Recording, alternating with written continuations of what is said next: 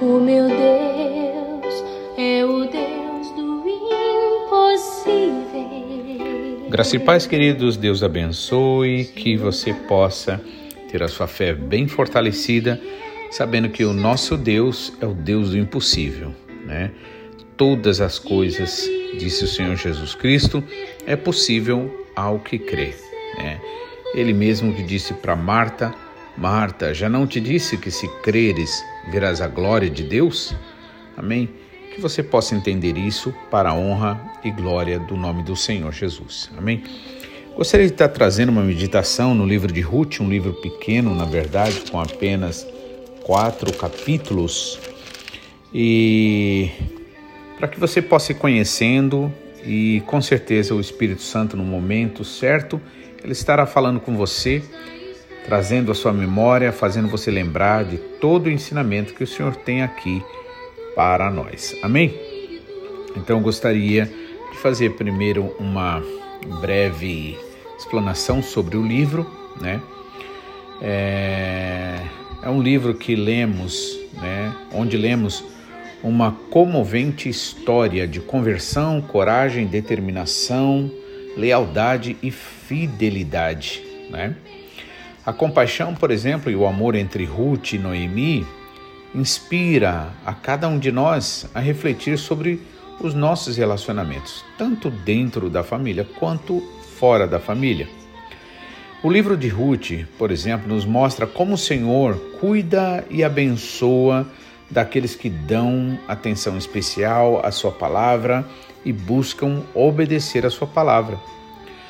É, eu acredito que no caso de Ruth, é um modelo ideal de feminilidade, porque percebendo ela a tristeza no coração da sogra, que tinha perdido, por exemplo, os dois filhos, e sentindo talvez a agonia do desespero e da solidão que atormentava a alma de Noemi, sua, sua, sua nora, né? Ruth preferiu, né?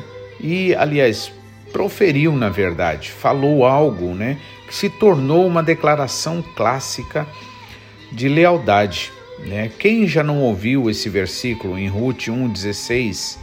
Não me instes para que te abandone e deixe de seguir-te, porque aonde quer que tu fores eu irei, e onde quer que pousares, ali pousarei eu.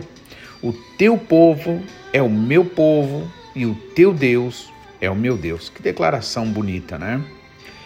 As ações de Ruth demonstram a sinceridade das suas palavras, ou seja, ela não só apenas tinha palavra, mas ela tinha realmente uma atitude.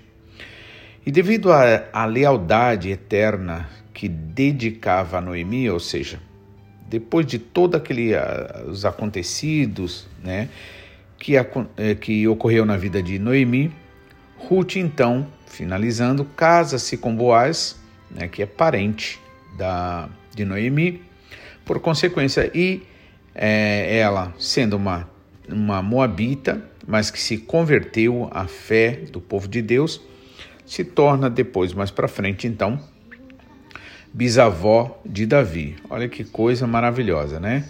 Uma estrangeira, uma mulher que, na verdade, por ser simplesmente estrangeira mesmo, moabita, naturalmente não faria parte do povo de Deus. Mas Deus é maravilhoso. Deus é aquele que é, ele realmente, como Jesus Cristo disse, o véu do templo se rasgou de alto a baixo e agora todos nós temos a oportunidade de nos chegar ao Senhor. Amém? E uma coisa também interessante é que o, o livro de Ruth é um dos dois únicos livros da Bíblia cujo título leva o nome da mulher, por exemplo. Um é de Esther e o outro é de Ruth. Né? E contém exemplos né, de uma, como uma mulher de fé, de força, de bondade, uma mulher altruísta realmente. E esse livro caracteriza-se pela esperança e pelo otimismo, narrando a jornada de Ruth e de Noemi, que parte da tristeza para a felicidade e do vazio ou seja, daquilo que não dava, não tinha esperança, das dificuldades para a plenitude, né? Um dos temas que na verdade é muito comum nesse livro é sobre a redenção, né? que se aplica a nós também. Ruth, por exemplo, era, ela era estrangeira, não tinha filhos e era viúva, né? o que a deixou na total pobreza, sem nenhuma esperança lá pela frente, sem nenhuma fonte de sustento. Mas Ruth aceitou a fé, a fé de Abraão, a fé do povo de Deus e uniu-se ao povo de Deus. Embora ela não podia se livrar naturalmente da sua situação de pobreza, mas no final foi redimida através de Boar, que era de Belém, um parente de Noemi. Devido à demonstração de fé e bondade de Boaz, seu redentor, Ruth então casa-se novamente e é plenamente aceita como israelita. Torna-se dona de, das riquezas ali, porque Boaz era um homem rico, e foi abençoada com filhos. Assim como Ruth, não podemos salvar nós mesmos, mas podemos confiar em Jesus, nosso redentor, aquele que é capaz de nos tirar de um estado decaído e garantir a nossa alegria, que é a alegria do Senhor, né? E ainda nos colocar como parte da sua família, sendo assim que todo aquele que aceita o Senhor Jesus é, é, se torna né, filho por adoção. Amém? Então, e outra coisa interessante é que Jesus Cristo é descendente de Ruth. E agora a gente vai ver a história de uma forma bastante especial vamos estar meditando é, aos poucos, né? São quatro capítulos, mas vamos fazer uma meditação, procurar absorver bem as informações, especi especialmente as, diretamente da Bíblia, né? E assim é, vamos crescendo no conhecimento, na graça, no amor, na alegria. Amém? Deus abençoe. Então vamos lá, Ruth capítulo 1, né? Em primeiro lugar vai falar de Noemi e suas duas noras, que seria Orfa né? e Ruth. Então diz a partir do versículo 1, capítulo 1, versículo 1 em diante, diz o seguinte: Aconteceu que, nos dias em que os juízes julgavam, houve uma fome na terra, pelo que um homem de Belém de Judá saiu a peregrinar nos campos de Moabe, ele e sua mulher e seus dois filhos. E era o nome deste homem Elimeleque e o nome da sua mulher Noemi, e os nomes de seus dois filhos Malom e Quilion, Efrateus de Belém de Judá. E vieram aos campos de Moabe, e ali ficaram. E morreu Elimeleque, marido de Noemi, e ficou ela com seus dois filhos, os quais tornaram, tomaram para si mulheres moabitas, e era o nome de uma órfã e o nome de outra Ruth, e ficaram ali quase dez anos. Aconteceu que também morreram os dois filhos de Noemi, Malom e Quilion, ficando assim Noemi desamparada dos seus dois filhos e do seu marido. Então se levantou ela com as suas noras e voltou dos campos de Moabe, porquanto na terra de Moabe ouviu que o Senhor tinha visitado o seu povo, dando-lhe pão. Pelo que saiu do lugar onde estivera e as suas duas noras com ela. E indo elas caminhando para voltarem para a terra de Judá, Disse Noemi às suas duas noras: Ide, voltai cada uma à casa de sua mãe, e o Senhor use com vocês de benevolência, como vocês usaram com os falecidos e comigo.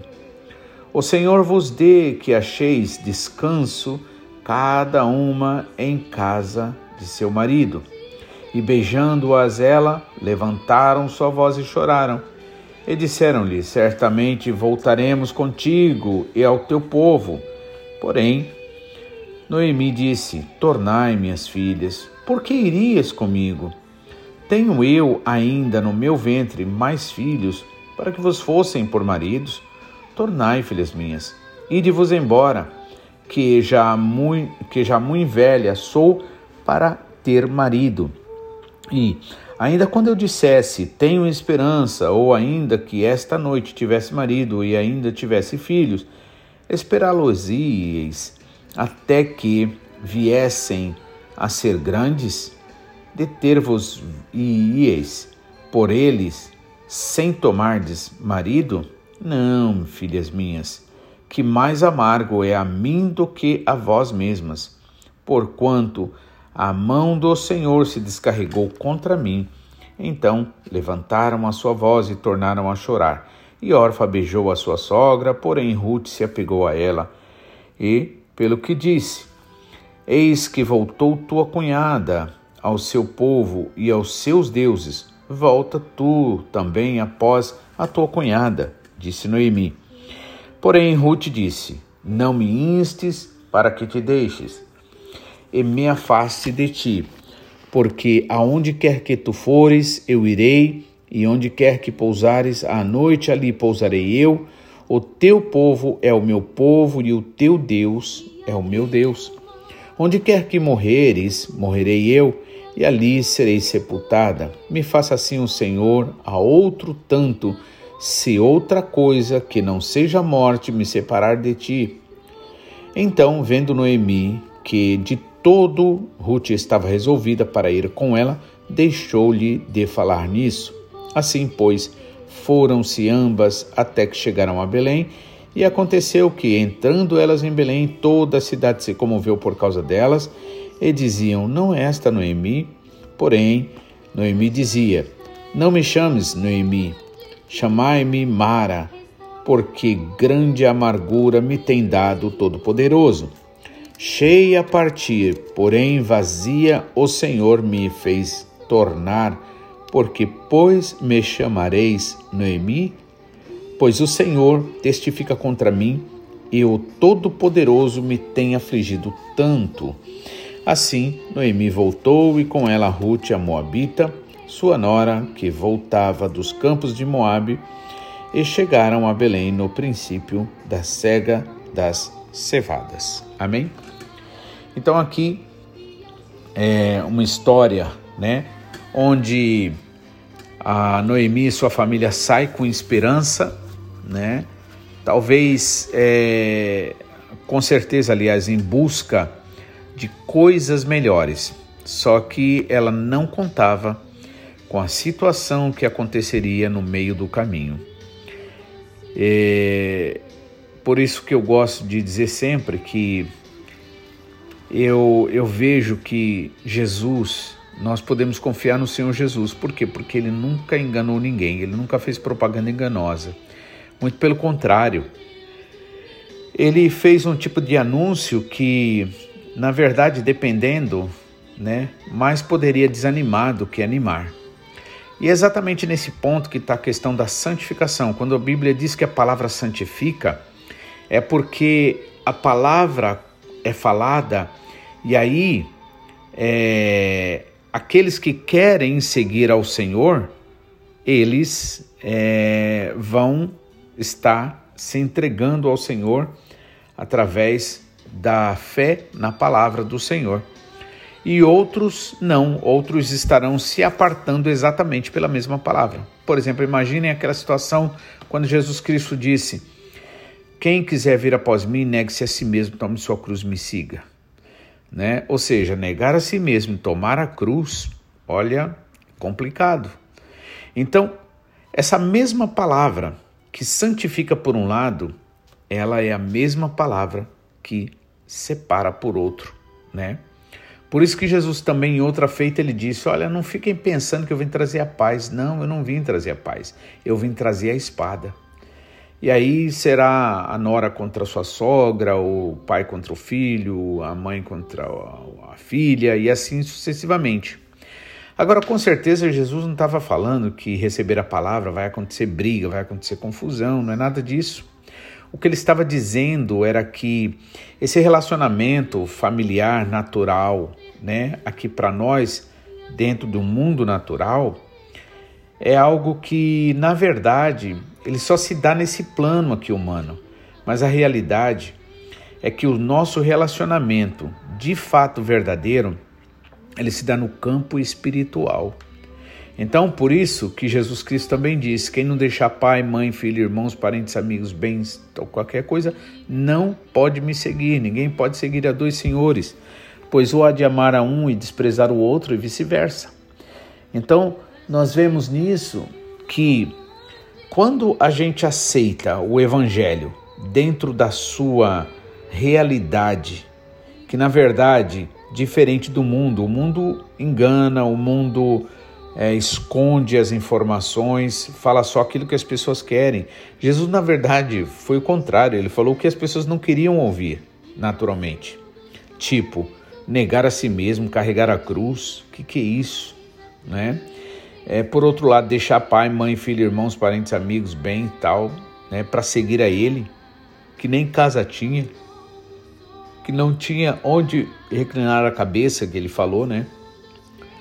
Então, é exatamente isso. Então, pare e pense, quando a Bíblia fala que a palavra santifica, que a palavra é espada que separa, que corta, que vai na divisão da alma e do espírito, é exatamente por causa disso, né? porque não há engano à realidade, mas todos aqueles que aceitarem de verdade essa a palavra do Senhor, o que, o que vai acontecer? Eles, assim como é exemplo de Ruth, né, serão abençoados de forma que nem imaginam. Amém? Então, é, no primeiro versículo diz que nos dias em que os juízes julgavam, né? Isso é interessante. Inclusive esse livro aqui, de Ruth, ele é logo seguido de Juízes. A gente estava fazendo a meditação esses dias agora, né? No, no sobre o é, Sansão, né? E é interessante que nesse tempo aqui, né, dos Juízes, olha só o que que diz capítulo 1 de Juízes. É, versículo, deixa eu ver aqui, é, diz que nos tempos dos juízes eles viviam, né, o povo viviam ali, cada um fazendo a sua própria vontade, né? E aí por isso que o Senhor determinou juízes ali. Na verdade eu não achei aqui o versículo, mas uma outra hora eu vou ver e aí eu vou passar para vocês, tá bom? Bom, de qualquer forma, foi nesse contexto, nessa época, que acontece isso, né? Essa união entre Ruth, né, e sua sogra e essa situação, né, tão é, que abalou ali a vida de Noemi. Então, sucedeu que nos dias em que os juízes julgavam, houve uma grande fome na terra. Pelo que um homem de Belém de Judá saiu a peregrinar nos campos de Moabe ele e sua mulher e seus dois filhos. Amém? Agora é interessante isso notar, né? Inclusive eu também já vi o pastor Mamoro falando sobre isso, que, por exemplo, eles saíram né, da terra lá de Belém porque estava acontecendo aquela fome. Na verdade, muitos não saíram de lá, né? Porque não dizer a maioria ficou lá na terra de Judá. E de qualquer forma, é, a gente vai ver mais para frente que aqueles que ficaram foram abençoados, porque o que importa é a bênção do Senhor, onde quer que a gente esteja. Então, mesmo que estava havendo fome ali, né, é, olhando assim de uma forma pelo menos mais, mais superficial, é, Elimeleque, sua mulher, também Noemi e seus filhos poderiam ter continuado ali. Só que a gente pode aprender duas lições aqui. Uma delas é que aquilo que a gente acha que lá na frente vai ser bom, vai ser legal, pode não ser. Por isso que Tiago diz o quê? Olha, não fique falando que amanhã vocês vão fazer isso, vai fazer aquilo, daqui a um ano vai para isso, vai fazer comércio e tal, porque vocês não sabem que é a vida de vocês. Vocês não sabem se amanhã vocês estarão vivos. Antes vocês devem dizer, incluir a Deus, né? Dizendo, olha, se Deus permitir, ou se Deus quiser, assim nós faremos, tal. E aí a gente pode ver por esse ângulo que eles poderiam, essa família poderia ter continuado lá, assim como muitos outros ficaram. Agora, por outro lado também, nós podemos ver que é, Deus tinha também seus propósitos, ou mesmo nas situações difíceis, nos problemas, né? Deus está ainda no controle e ele faz coisas maravilhosas. E uma delas foi o que? Foi trazer Ruth para dentro do povo de Deus. Então, na época lá dos ju juízes, que os juízes julgavam, houve uma fome na terra lá de Belém, né? Então, é, Elimeleque saiu a peregrinar nos campos de Moabe.